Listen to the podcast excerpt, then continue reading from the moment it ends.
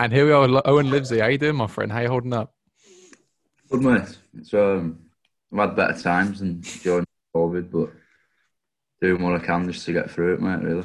Well, this is it. I mean, you managed to stay busy still. Like, I remember watching your match with um Sam Quinn fairly recently. I mean, congratulations on that. Because again, as much as it is a, a draw with no sub, it's a bit like so how that went. yeah, mate. Like seriously, like if I hadn't, if it was like normal times and we've been competing quite a bit, I wouldn't have done that. Um, I had, I hadn't trained that much because we'd obviously been locked down. Um, I actually got COVID as well. Uh, I actually caught it about two weeks before. So I was working at KR teaching wrestling to the rugby team.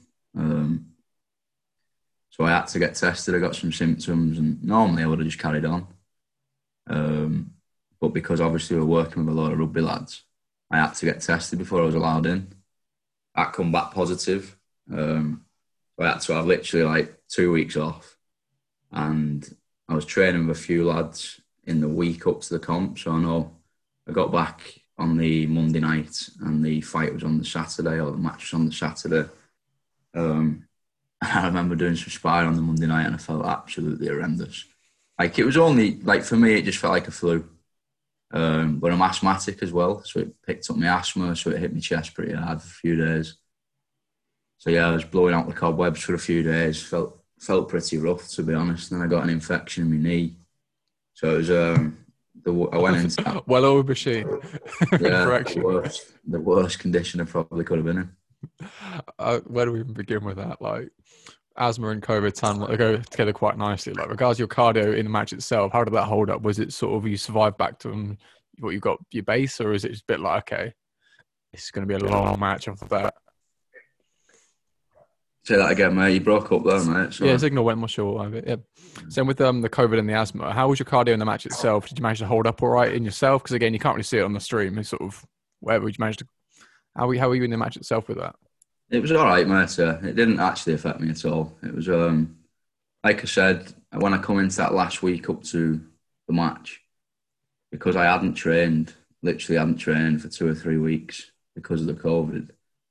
I kind of seen that week differently. Normally, I'd train really hard up to say like a week prior, and then I'd start to taper it just a little bit, um, maybe like five or six rounds instead of doing as many as we normally do.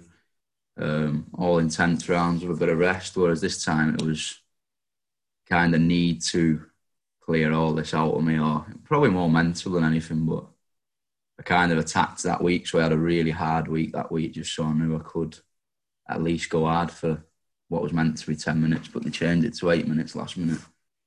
Um, I just needed to know myself that I could actually just push a pace for eight minutes, and I didn't didn't feel it at all, mate. To be honest. I mean, there's a lot in that in itself is really interesting. Obviously, like tapering off and doing a little more condensed. I want to say for make it sound almost intentional, but like when it comes to obviously you're competing in judo and everything else, you're used to the full preparation, not even so much a camp, just constant kind of graft. Like, do you reckon I don't know. Having a less intense camp as such for these competitions might do you a bit better. Just having that bit of recovery to then explode on the day itself, or do you feel you need to have like be battle tested so much going up to it? No, um, especially because the thing that's different with judo and doing some more grappling events now is, especially on like the invitational stuff, you just got one match. So it's um, like that was one eight minute match. So like you said, I don't know if it's from when I was doing my judo and stuff. I just train all the time. Like, I don't have camps or anything. We just, I'm training five, six nights a week or days a week, every week. So I know I'm always in condition to be able to go hard for eight minutes.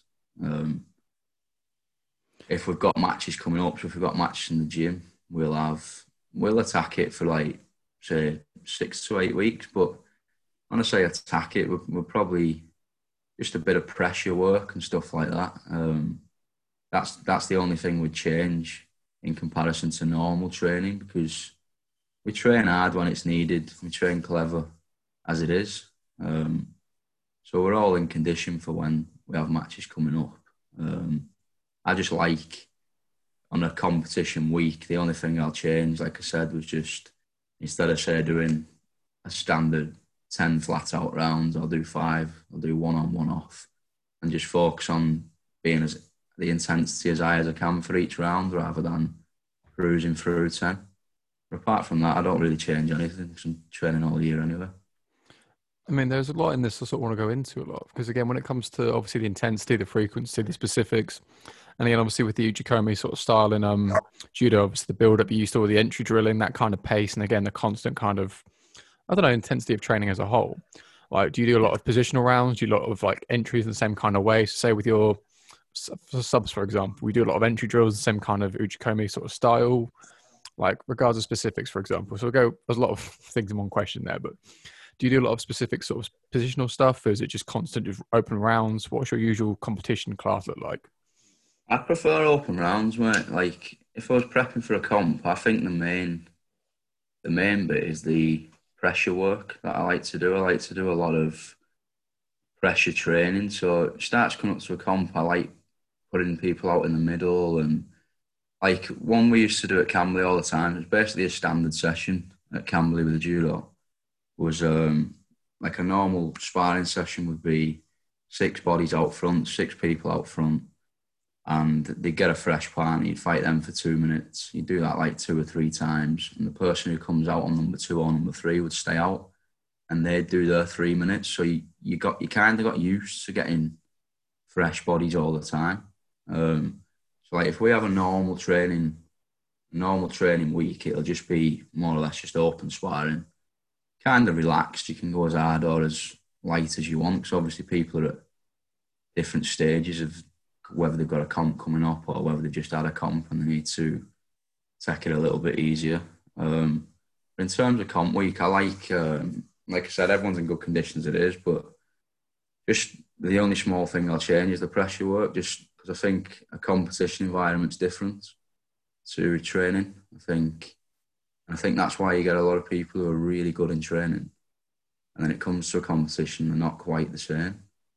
I think it's a different, a slightly different environment. You have then different nerves and a little bit of anxiety, and it's about controlling that. And I think the closest you can get to that can be them Shark Tank style pressure training, where you know people are coming out and going after you, and you've got to kind of get through that. So yeah, that's what I'll try and do, mate. About two weeks out, and then, as I said, the week off, and just taper it high intensity, whatever, nice short and sharp. I mean, that's a very prominent point in itself. That kind of conversion from the mats to the actual arena or venue, wherever it is in itself. And again, train with guys like Danny Williams, that Camberley, sort of people who fought in these big stages. Again, what are your sort of reference points for your conversion in that? Because again, you're saying about the pressure testing itself do you find that something that affects you quite a lot? The intensity of the event itself? Do you find the build up? How would you find? What would you find the biggest difference other than the actual venue itself that really you think becomes a factor for you in itself? For me, it was always I've I've lost matches because I've won. Like it could sound crazy to some people because I wanted to win so much. There's been times, and I had to control that. Like I've always I've always worked hard that's one thing I've always kind of set for myself is that I work as hard as I can. So my mindset was always, and still is, if I work so hard, obviously clever, so I'm not burning myself out, but when it's time to work hard, if I'm working so hard, then I kind of give myself no excuse to be able to, be able to win that when I get there. Feel like I've earned that, so there's no reason I can't go and perform. But there's been times where I've kind of wanted to win that much and really focusing on the event, the event like four to six weeks out. And it's too early. I think um, from learning them lessons, I think the way it's happened the best for me is where I'm just I'm training hard, I'm doing everything right, but I'm enjoying it as well. And the competition's not in my mind. Say like four, six weeks out. And then we just start getting a little bit more specific on especially with the grappling, you can know which opponent you've got. You can start working a few specifics on how they play their game. With judo, it was a little bit different. You didn't know the draw till the night before. Um, but yeah, I'd just say for me, in terms of my mentality, what's cost me in the past is kind of building up the event too much, and when it actually gets to the event, you've kind of thought of it a million times, and you actually felt pretty tired. Um, and I kind of lost the excitement of competing in that event when it was important. So I've had to learn to handle that myself and not think about an event till I kind of start zoning in a little bit about one to two weeks out. That's what's worked best for me from now, really. So with that, then, so again, I kind of get. I think I understand what you're saying in the sense of okay, you're getting the pre like match nerves like eight mm. weeks out, sort of thinking, okay, shit, I've got a comp. Oh, oh wait a minute, it's like eight weeks out. Okay, seven weeks out. Okay, still the whole by the time you get there, you're so burnt out and sort of fatigued mentally, on top of Yeah. your actual training anyway. So, I mean, the way you sort of said about just not thinking about, it, I mean, that's a bit of a luxury. I mean, that's not quite as easy as it, I'd imagine it actually is to not think about it. Regards of your training and trying to make sure you're not fatiguing in that sense. Obviously, the Yeah. shark tanks, everything else. Is that the usual sort of like cycle of training? Is there things you bring in at later stage now to make sure that works out? Are you doing any specific stuff? Because again, guys like Sam Quinn, you know, the sort of guard play and the leg locks, that kind of stuff. Again, do you get specifics at any point in your camp to try and make sure you have that separate point to worry about it? Yeah, like I don't go massive on specifics. So in terms of like actual specifics, so say for Sam, Sam I knew attack the legs a lot from on his back. So if we're going specific, like the only thing I looked at was just a couple of things on leg lock defense. Um, when I go into a match, I like to just try and push my game. Um, again, that's another way I like to think of it, which helps me is I've turned up in good condition. I'm going to go as hard as I can with my game. And if that's enough, it's enough. And if it's not, not really else anything much more I could have done.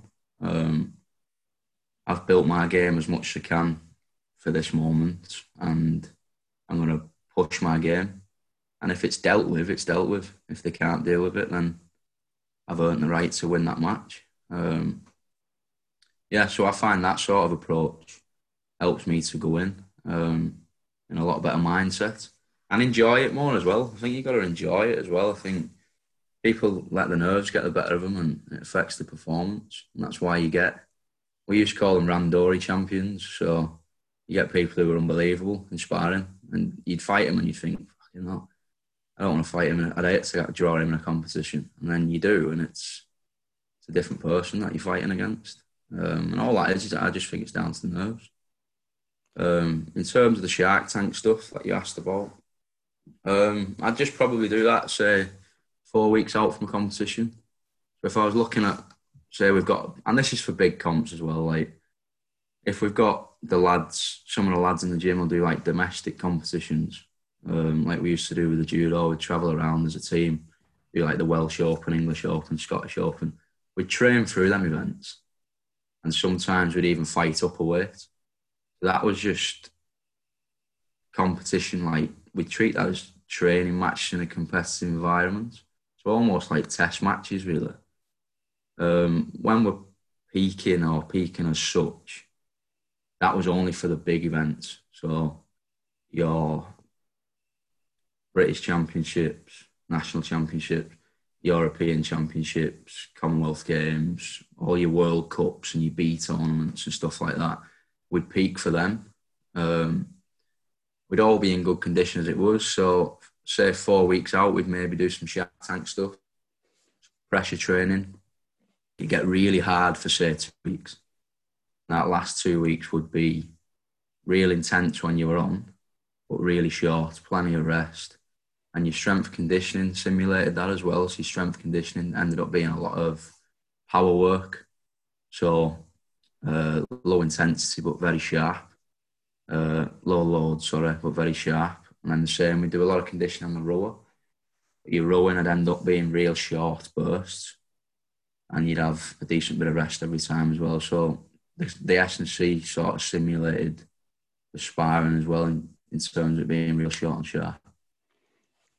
It's interesting you were saying about using domestic comps. It's not such a feeling out process, but more that building that competition experience as such. Because I had um, Chelsea Leon, she was talking about how her students sort of have to be ready for like a not have to be, ideally ready to sort of take a, a local comp on a sort of you know on like a day's notice, saying yeah you're roughly in shape for that, but then you step up that next bit for a proper actual comp, like one you actually respect a lot more. Now, regards of your training, because obviously the same kind of guys are all training together, trying to peak at the same time. I'd imagine the randori gets very similar. Do you go out of house for your rounds quite a lot? Would you do like any way of making sure the rounds are varied as such? As in, like going to other places. Yeah, it's the sense of okay, if say if you spar the same guys day in out, day in day out, you're gonna have similar sort of transitions. So would you? I don't know. Would you try and go have like a almost like an inner club kind of thing to try and get that extra bit of competition stage? I'm massive on club. We I'd, I'd call it club visits. Like I'm massive on that. Like I know there's there's quite a few clubs that don't like the, the people that the training with them to go out of that group, but I think mate, you hundred percent need it, especially in like any sort of judo, wrestling, jiu-jitsu, grappling game. It's um, there's so many different styles. Like I've only really seen that mindset since I've started a jiu-jitsu gym. Um, because judo, judo, traveling's like a massive part of the game. So we'd go to France as Camberley, we'd go to France monthly. France are a really strong nation for judo. We'd go there monthly. We'd all stay in the Formula One, which is over the road from the French Institute. And we'd do a week sparring there with different styles, different bodies. And you absolutely need that. It's um, you train like we train real hard at the gym, but even now I've said to everyone that we're training with, once we're back, we're allowed to train again from lockdown. Uh, one of the first things I'll be doing is monthly, just be hiring a minibus and we'll all be jumping in and travelling to. I've got some mates at ASW, so Cameron, Atakura. That's one gym we'll be going to 100% quite often, just to break it up a little bit because, like I said, we train really well, but we're all close now. We've, without realizing, we all know each other's styles. You get away with certain mistakes that people would catch you out with at other gyms, and also just for everyone else in the gym to actually see how other people train. Um, because obviously, like, because I'm not from Hull, I don't know anyone in Hull. People have kind of come into the gym and they've all just started training how I want to train, which for us it's either a technical night or it's it's a hard night. Um, and there's a lot of people that's bought into that, but there will I can imagine there's going to be some people that come in after working all day and think, why are we training like this? And it's almost for them people to go to the style of gym that I want to build, which is an ASW style gym and see the work rate that them places have as well. So they can see that there's other people doing that and what they're going to compete against in these domestic events. So I think the, the club visits the vital, mate, and I don't really understand people that don't like sparring out of that house because, like you said, you just get stale and you get away with making mistakes. So before I go on a massive tangent, we'll start with um shout out to Cam at ASW, absolutely sound bloke. Got a lot of time yeah, for it. Um, but yeah, it's so. Jiu-Jitsu is our favorite cult. I think everyone seems to accept it as a cult, and it's just how it is, and people have these weird mindsets. But I think the way you're sort of describing that sort of technical night, hard night, I think that works really well with that sort of one club mentality in itself. Quite ironically, that if yeah. you're training with you five six times a week, you're on the same cycle of okay, we're resting the same nights, we're going hard the same nights, the same kind of thing. So it kind of, I don't know, not invites that as such, but it's a nice way of going about that. Like it makes sense that if you're investing all this time with one person, you can then get more out of that. Um, it is interesting that. Like, how do you find still being coachable yourself? Obviously, having the wealth of experience you've got in the judo, the way you're coaching, obviously going to the different sparring events. How do you find being coachable in yourself? like I've got I've got loads to learn. Um, and I always will have for me. I think as soon as you stop being coachable, your time's limited, especially if you're still competing. So for me, I've started travelling over to AVT just before lockdown. I'm doing some work with Danny Mitchell over there and the lads over there. So it's um because obviously now it's the first time I've had my own place. Um, if I wasn't competing still and hoping to do things still, then I'd be fine just to coach. Um, I've got enough stuff to build a good team and build our gym sort of game. But for myself, I know I've still got to keep broadening my horizons a little bit. And again, it's for different styles as well, grappling against different people, learning, picking little things up from different people. Um, so yeah, mate, I'll always, I'll always be up for learning. I'm, I think it's the judo, the judo mindset of get out there and pick up what you can, um, practice against as many different styles as you can. And I think as long as I'm training myself, that's the way I'll always be. It's certainly important having that sort of attribute in itself. Because again, if you're imagine if you came from this neo-traditional kind of jiu-jitsu world of yes sensei you know this is um only here i'm not going to be a creon this kind of stuff. It gets a bit exhausting you get a bit limited. But it's good that you're managing to stay open in this kind of thing in itself. Obviously won't name names but you know there's quite a few like that.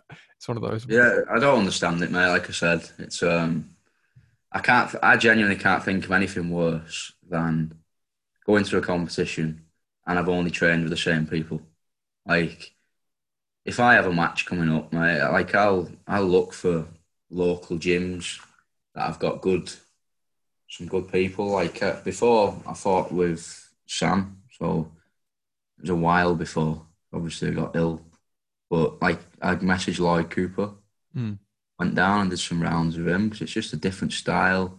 Like my style is a million miles away from being traditional Brazilian Jiu Jitsu.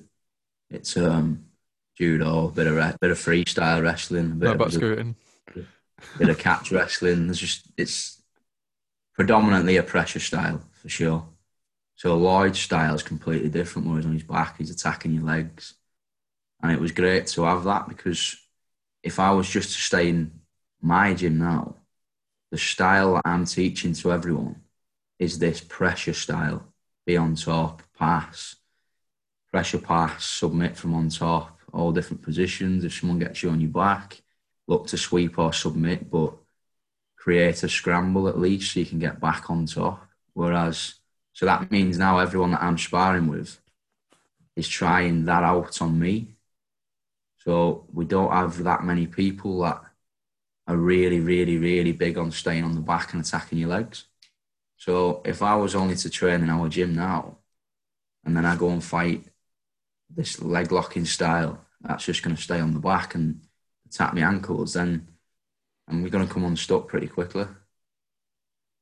I mean, this is a really interesting concept, and the fact you're already appreciating that quite openly is a is a really good sign. The fact of having those kind of linear rounds, either you're being the hammer or the nail in the same kind of transitions, you're willing to go around that being omnidirectional in the sense of guys like Lloyd, guys are proactively on their back, proactively going for your legs, not in a the bad position as you try them you'd think being the bottom is just you know inherently quite a bad position. But again, if you've got people being more aggressive, because again, as much as you are competent on your back, it's more just okay. This is their preferred game, and having that kind of variety in itself. I mean, the flip side of this, then, once you've had these rounds with guys like Lloyd, guys like Danny Mitchell, and the rest of it, do you try and implement some of the styles they've sort of implemented in the gym? Do you try other styles out in the gym, or is it always okay? This is what I'm going to compete with. I'm only going to use what I compete with in the gym. You see what I mean?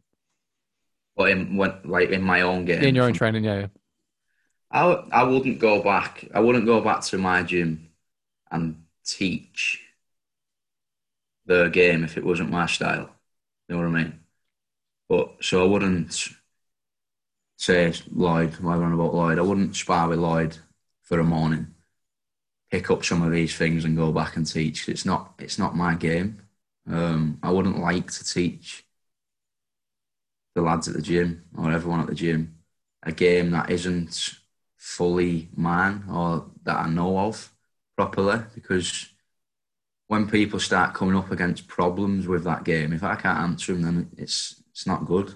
Um, if I was to go to another gym and pick up something that suited my game, mm. then hundred percent I'd bring that back into the gym and add it to what we're already building on. Um, what was your question again, Matt? So, so meant it more in the sense of implementing in your own sparring than it was from a teaching point of view. Because again, once you have that more experience and wealth of knowledge, you can then yeah. start teaching it and going in more detail. I meant more in the sense of okay, normally I do the same sort of throws from this sort of collar tie, this, that, and the other, but this time I'm going to get two on one and go for this leg lock entry and see how it sort of pans out. Oh yeah, like inspiring, mate, I'm completely open. So inspiring a lot of the sparring I'll start seat in guard. I'll start seated. Um, in a competition, I'll never in a million years start seated. So in that sense, sparring to me is completely open. It's like um, I'm trying to get that mentality across to everyone in the club, really, because I think in some clubs you still go and it's people spar with you, and then after it's like, oh, I did well with him. Like he only tapped me once, and for me, it's just it's sparring. You know I mean, I'm training. Like if we're doing 10 8 and we get to your 80th minute and I'm getting tapped out three, that's good. Like for me, it's training. I'm training. I'm I'm turning up to go as hard as I can on them nights. And for me, if if I'm getting caught out with things 60 minutes in, then you you're teaching me where I'm going wrong once I'm fatigued. So for me, that's that's a result. Um, but for training, for me, it's all about. I'm trying everything. I'm I'm seated. I'm working a lot from butterfly at the moment as well. Uh, but in a comp, I've never ever plan to be in butterfly guard. If someone gets me back in a comp, then I'm looking to get straight off it. There's there's no secrets about that. But in training, mate, I'll try everything. And 100%, if I was fighting someone with a different style and they caught me out with something, then I'll, I'll learn how to defend that. At the same time, if it's if it's a technique that's not got a million steps and it's doable off my back, then I'll I'll try it else in training as well. Yeah. This is what you want, having that variety as well. Have a bit of fun with it, because again, training the amount you are for long as you've been, you've got to sort of enjoy it. Got to be able to mix things up. And a real reason behind that question is again, a lot of the judo background is you've got the same sort of set techniques, very systemic, and I'm going to rinse these till I can get the highest level I can. But it's then where's that variety sort of come into? So it's more from that judo base to then have that open mindset to then build from there. And on top of that, when you go to compete, do you have the same sparring mindset of like, okay, I'll treat this like a sort of sort of role, see how it goes, play around with things, as in the sense of I get my grips, feel things out, or is it okay? I'm going to be quite malicious. I'm going to make sure I get it. Make sure you know, I've got to switch yourself on quite a bit. Are you one of these to really? Uh, what's your mindset when it comes to a competition? So a competition, mm. uh, mindset for a competition is just about applying my game, basically. So, uh, like I said earlier on, I'll apply mm. my, push as hard as I can with that game, and if if that game gets me the win, I've put the work in to get that win. If if the person that I'm against has got a way of dealing with that game, then fair play to them. Really, um, for me, I find the best mindset for myself is to I've put all the work in. I go 100% with my game, and if it's enough, it's enough on the day. If it's not, I'll come back and look why it wasn't and work on the next thing.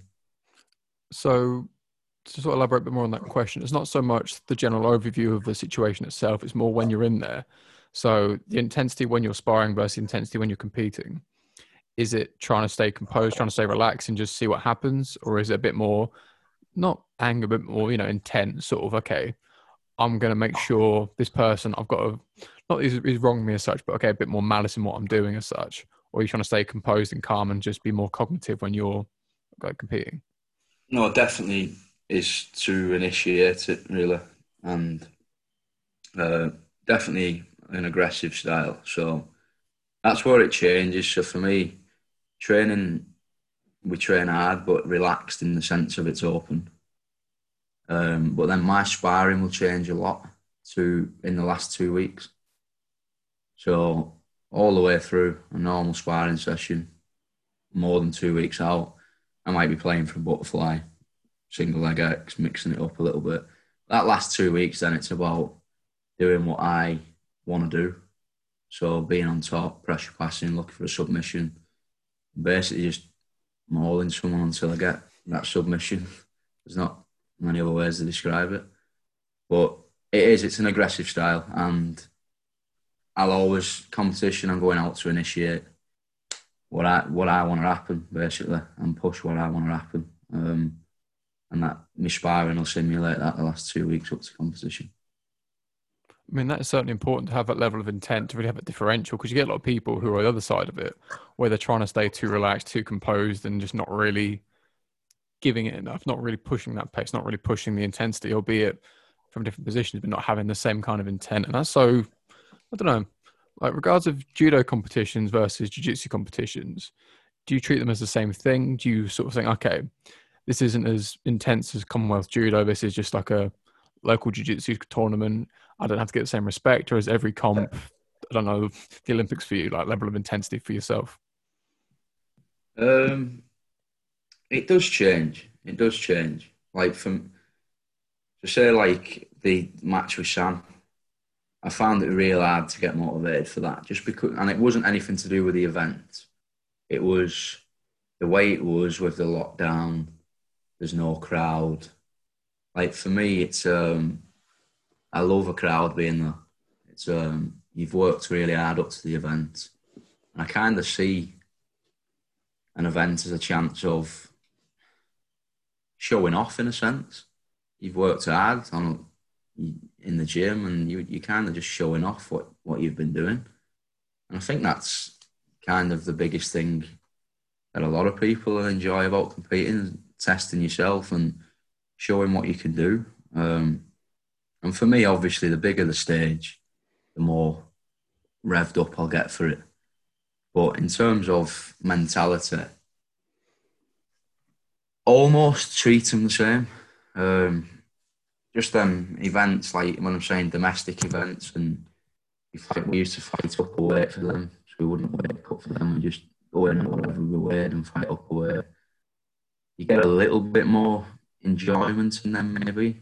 Um, I think at the time when I've competed in big events, I can't say I've enjoyed them um, until they've been they've finished. It's um, so much. You've you built it up for a few weeks. You're in. You've you're fighting a good, strong opponent. It's um, it all happens so fast, and then I don't know if you really enjoy it until it's finished. Whereas the events that I've done that don't really have a big emphasis on them and not had to cut weight for them and stuff, then I, enjoy them ones a little bit more. Uh, it's strange though, because I find like that's another mental thing. I find I've performed a lot better in the past when I've managed to have that mindset where I'm enjoying the event. Um, my best couple of years judo was 2014 and 2015. And in terms of mentality and how we all were treating it at Camberley at the time, it's the most relaxed we ever was, probably. We were training, training hard again. But in terms of lifestyle and what we're doing in between, it was far from professional, to be honest. But the results came because we were kind of just flowing through it and enjoying it, and we had a good group at the time. So that's a different bit of an out, bit different outlook, but um, I've always performed better when I'm not building an event up. So there's there's a, there's a lot to really go into that. I mean, there's a concept thing at Schopenhauer, the difference between the experiencing self and the remembering self. The fact, like the anxiety for the event, almost outweighs the enjoyment of it. I think, oh, it's yeah. not so much. I'm glad I've done it, so I'm glad it's not. I don't have to worry about it anymore. That's always a bit of a funny one. But yeah. regards from a coaching point of view, then when it comes to competition, when it comes to obviously your experiences, what sort of pressure do you like to I don't know, not imposing your guys, but a sense of okay, do you try and calm them down and let them generate their own level of value to the competitions? Do you say, okay, this is the biggest thing in the world, you've got to make sure you take this seriously? Where do you sort of sit with your, I don't know, applying the pressure for the upcoming event, applying that anxiety as such? If you see what I mean? Yeah, like I'd never put pressure on anyone. So mm. like it's if someone's come in the gym and they've been consistent with the training and they've worked hard all the way through then for me, as much as I want them to win, the result doesn't matter that much. Like, if someone's been real consistent and they've worked really hard and they're turning up in good condition, they've improved, they've been flying in the gym, and then they go in and they make a mistake and lose, it happens. I mean, that's another thing that I've picked up from judo. Mate, I've 100% lost more matches than I've won in judo, 100%. So you just kind of get used to it. It's it's not like some of these sports, like say MMA, where you might fight three times a year and you peak for every match. We were fighting every two weeks, and half the times you were far from being peaking. So losing was almost a normal thing, and you just you were always pissed off with it, but you came back, you learned, and you moved on. So with people in the gym, for me, it's just just make sure you turn up when you do the work, and then when you get there, you've earned the right. Go and enjoy it. Go balls out with it. If you win, you win. If you lose, come back. We'll look what's happened. We'll work on it, and we go again. Um, one thing I don't like is if someone doesn't put the work in, then they lose, and then they ask why. That's one thing I don't like. So it's you get someone competing and they're training once a week, and then they lose, and they're like, "I've been training, I've been training once a week. It's not training." I mean, that's all I'll say to people in the gym. I'll be like, "Turn up, do the work. On the day the work's been done, just go and apply your game, enjoy it. If it's enough, it's enough. If it's not, we come back. There's going to be another day you can have a crack at it as well." say they're showing up as much as the bin men do. So at that point, they're not really, you know, who's going to um, get the medal out of those two. But anyway, that's, another conversation, I think. But that definitely is a huge part of it. Because again, you, you're the one who's on the match. You're the one who sees who shows up and who doesn't. Now, regards to your coaching from like a technical point of view, how in depth you tend to go with techniques? Are you very much like John Danaher? You get your bum bag and your rash guard on. You're telling all the sort of intricacies of all the different movements. Is it general concept? Is it okay? quite layman and break it up, build it up from sort of word go. Like, what's your usual explanation process like for breaking down a technique? Uh, what, as in breaking down the technique? Yeah, like explain like in a normal class, we're doing arm bars from side or something like this. Like, how in depth are you going to go with this? Is it build up from the same position in more detail? Is it concepts about general position stuff? Is it drill and kill? Just, What's your usual sort of thing? I tend to um, work from the same position for a long block, like to the point where it probably gets boring. Because in the past, I've been to a lot of gyms where you, you go one week and it, you do some great techniques. Then you go the next week and you do some great techniques again, but they're completely different. And for me, it's just my my way of learning. I need I I always write stuff down after every session. Um, but I need to practice the same things for a long time for it to actually transfer to sparring and competition. So that's the way I teach. I'll, I don't teach anything unbelievably complicated. It's all pretty straightforward. Um, but everything links. So if we're working from side, we might do four or five things from side control and then all on your partner's reactions as well, though. So not just a straight technique from a position but you get the one technique from that position, but then they might react to that technique by doing this. So then we fall into this technique. So by the end of it, I try and work to a sequence where there might be six different techniques in that, but it starts from that same position. So it,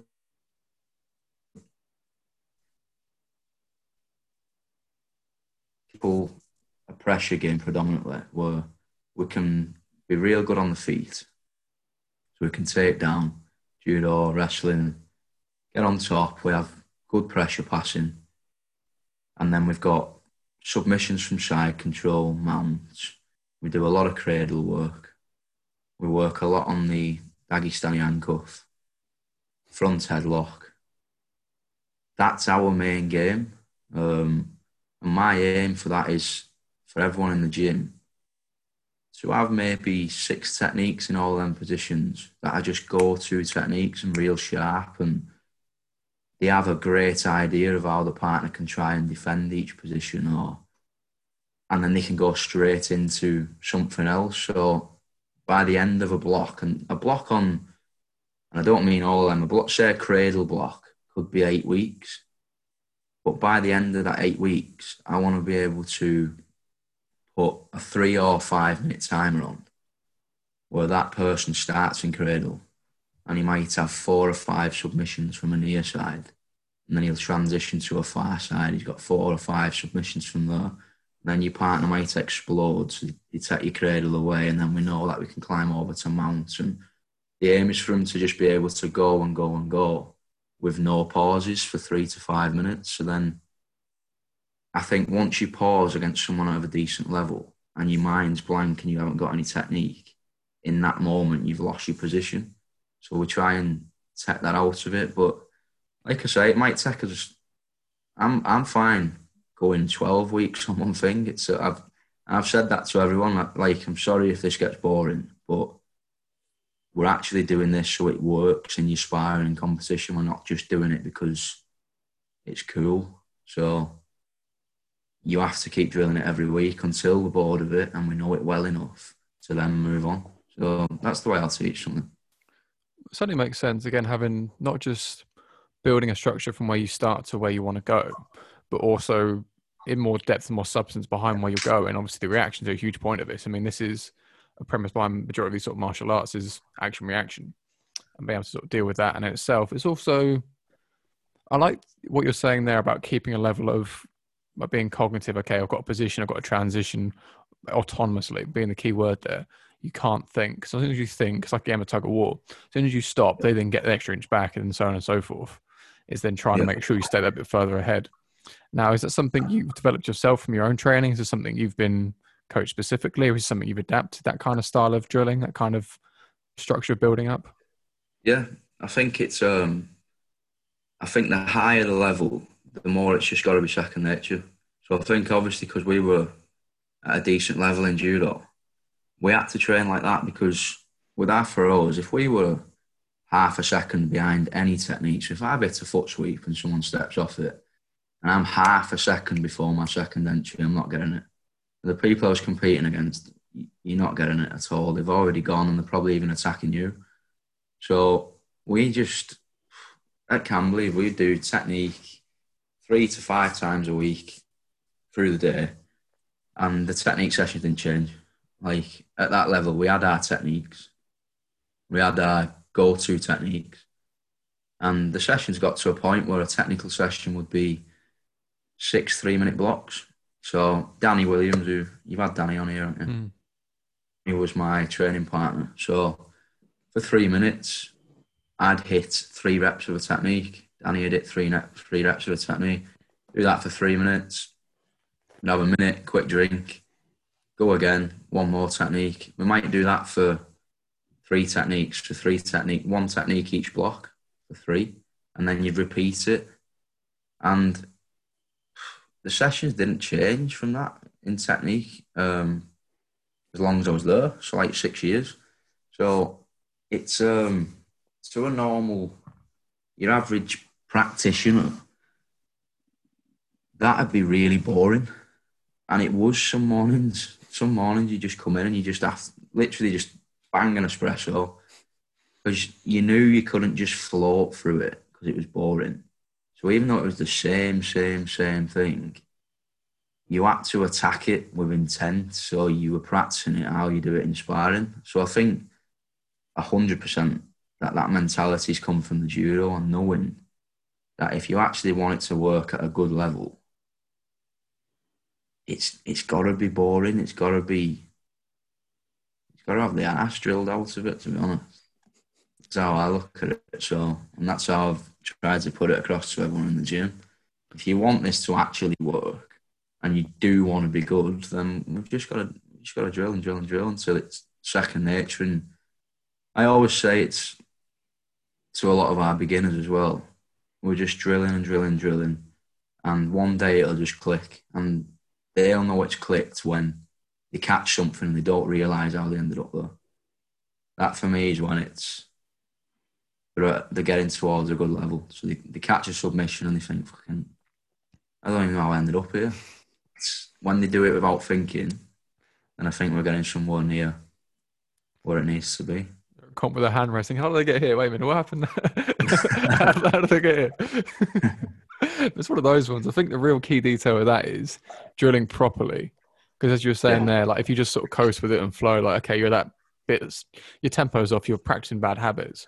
So I like yeah. the way you were making it very clear that okay, yes, it is monotonous, but you've got to do it properly. Because yeah. the reps are one thing, but quality reps are more important above everything else. And 100%. this is where the whole process is really I don't know, a lot more substantial, a lot more significant. The fact it's what comes fast, what lasts, that kind of thing. The sense you're really drilling home things, the real sort of core fundamentals. And when you say technical session, initially it sounded quite like almost like a rest session as such. Like you know, there's like a word for rest, like technical, or you know, it's sort of skill work we're going to call it. Yeah.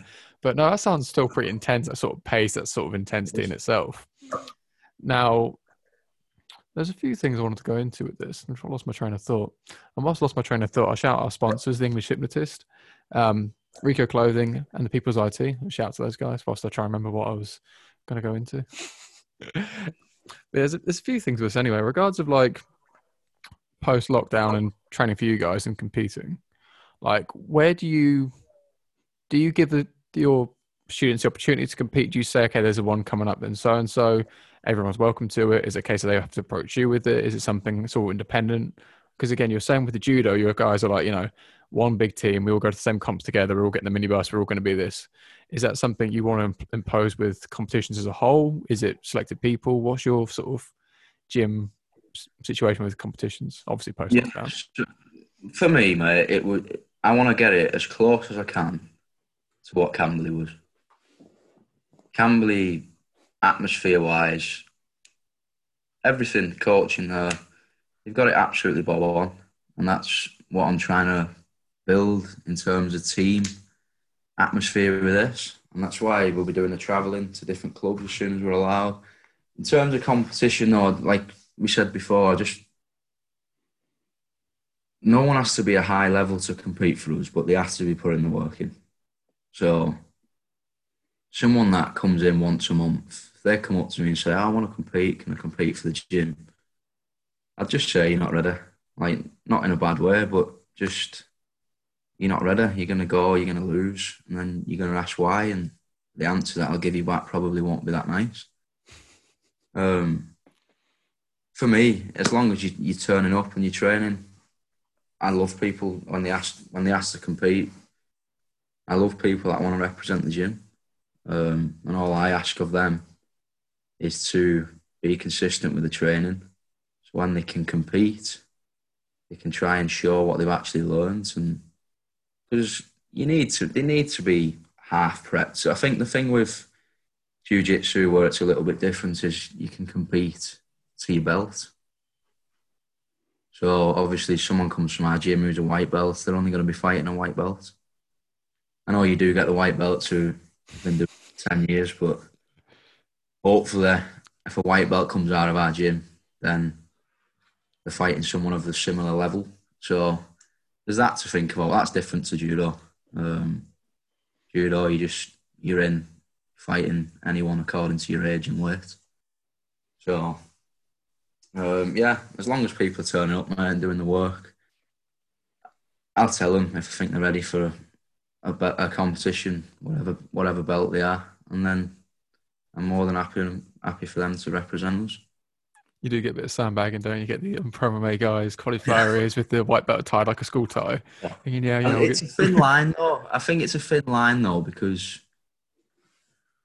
I don't like belts give, being given out really easy either. You know what I mean? Like I've I've fought with some black belts, and you know what I mean. I don't like that. Like I, I want I do one hour gym to be a gym where if people come and club visit us and they fight, like we've got loads of blue belts at the moment, um, and they come and practice with our blue belts. I'd love it if people are walking away from our gym saying, "Fucking hell, blue belts in there are absolute animals." Like, so it is a thin line. Um, I wouldn't just give out belts for no reason. Um, I do want everyone to be as as good as I can make them in each bracket or each belt. But at the same time, yeah, there is some there's some seriously experienced people fighting in some low belt categories. Yeah, you see a few comps. Now that's an interesting point in itself. Obviously, grading ambiguity is all over the place, and yeah. obviously in judo you've got to fight for your belt. Are you one for that as well? The sense of okay, you have, like, say someone's four stripe white belt. You're like, okay, you're gonna get Shark Tank, you've got to do X amount to get, get your blue, or is it a case of general progression and you sort of okay, I know where you're at. We just drop you every now and then or whatever. Yeah, I like the I, I like the idea of fighting for a belt, but I just think, I think there's two, there's two, there's two. Um, how do you say it? There's two belts for me. So like, not everyone is going to be a competitive black belt, and I'm fine with that. I don't think you have to be. I don't think everyone has to compete. We've got plenty of people in the gym now that will probably never compete, and that's fine. I'm more than happy for someone to turn up after work, learn some jiu-jitsu, still get a good workout, and I'll still grade them. Um, I don't think you have to fight. My preference is to fight for it, but I think if someone's just not that way inclined and they're not interested, or they don't like that confrontation part or the competition part, and they just do it to enjoy, and I also think there should there should be a pathway as well for people that get it through just knowledge because I know a lot of people who don't like competing. They don't like fighting, but they just like learning it, and they could probably be, be great coaches as well because they've been on a mat so long. They've got so much knowledge of technically. They could be great coaches. I don't think.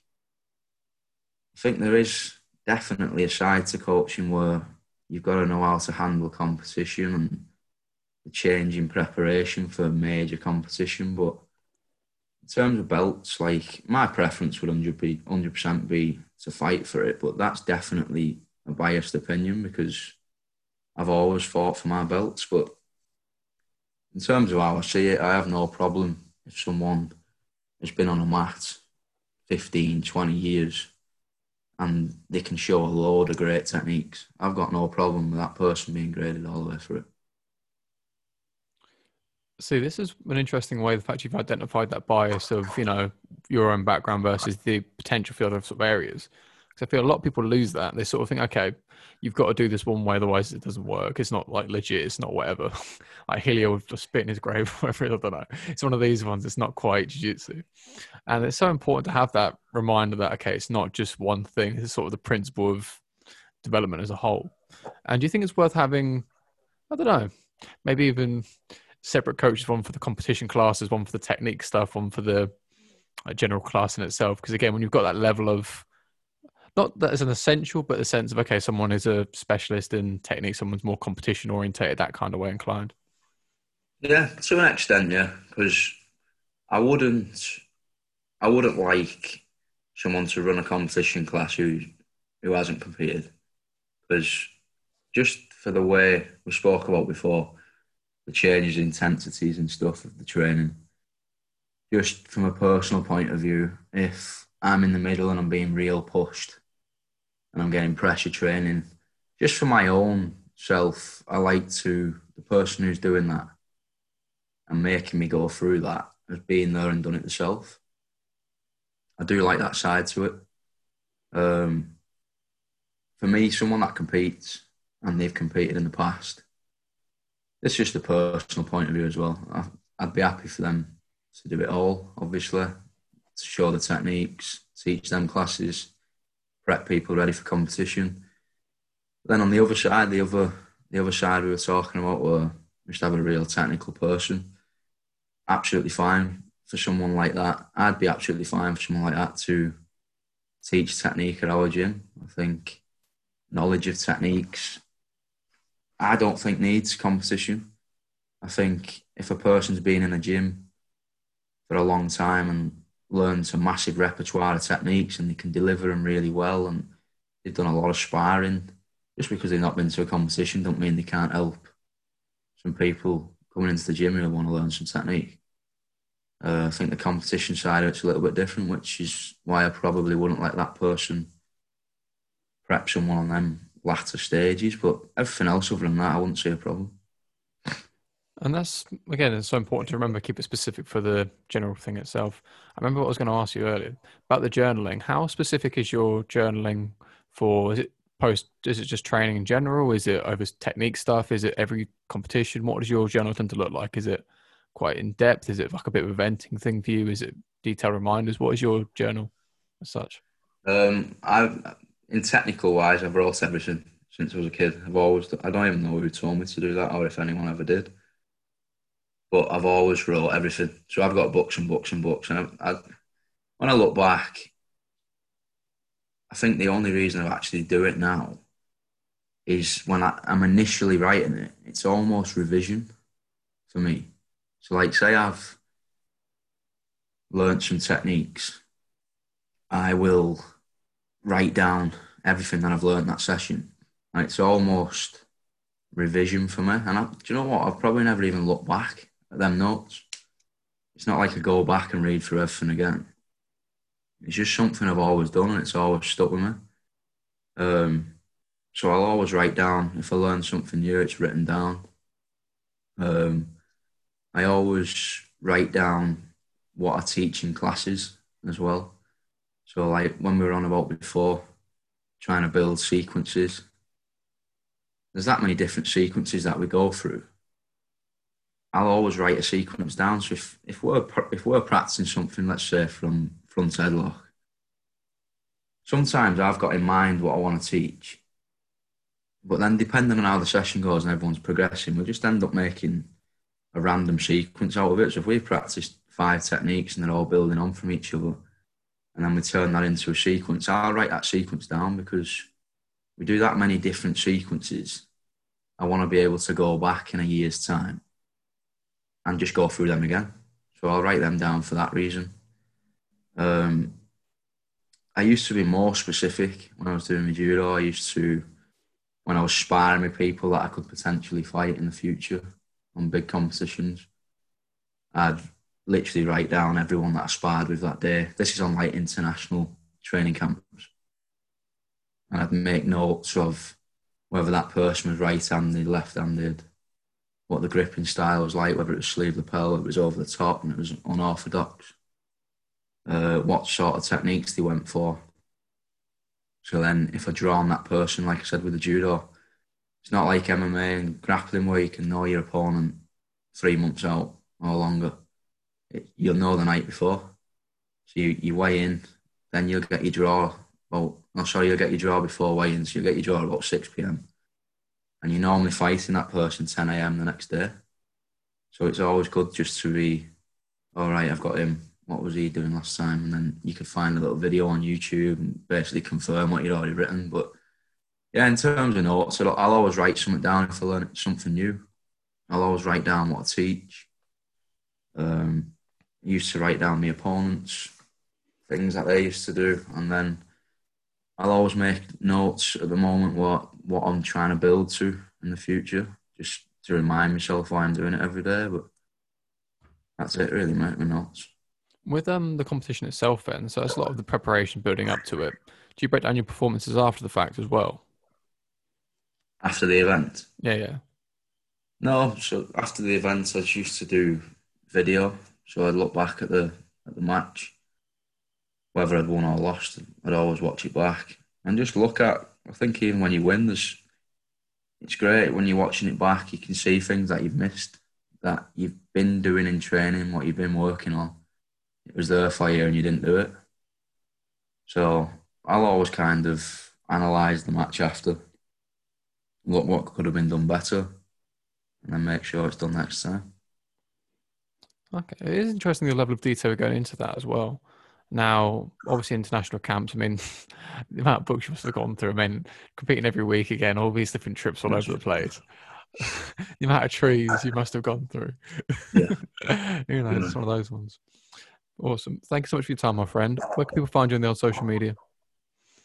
Uh, on yeah, I only really use Instagram now, so that's just at Owen lives there. And then the gym is at Carlson Gracie Hull. Amazing.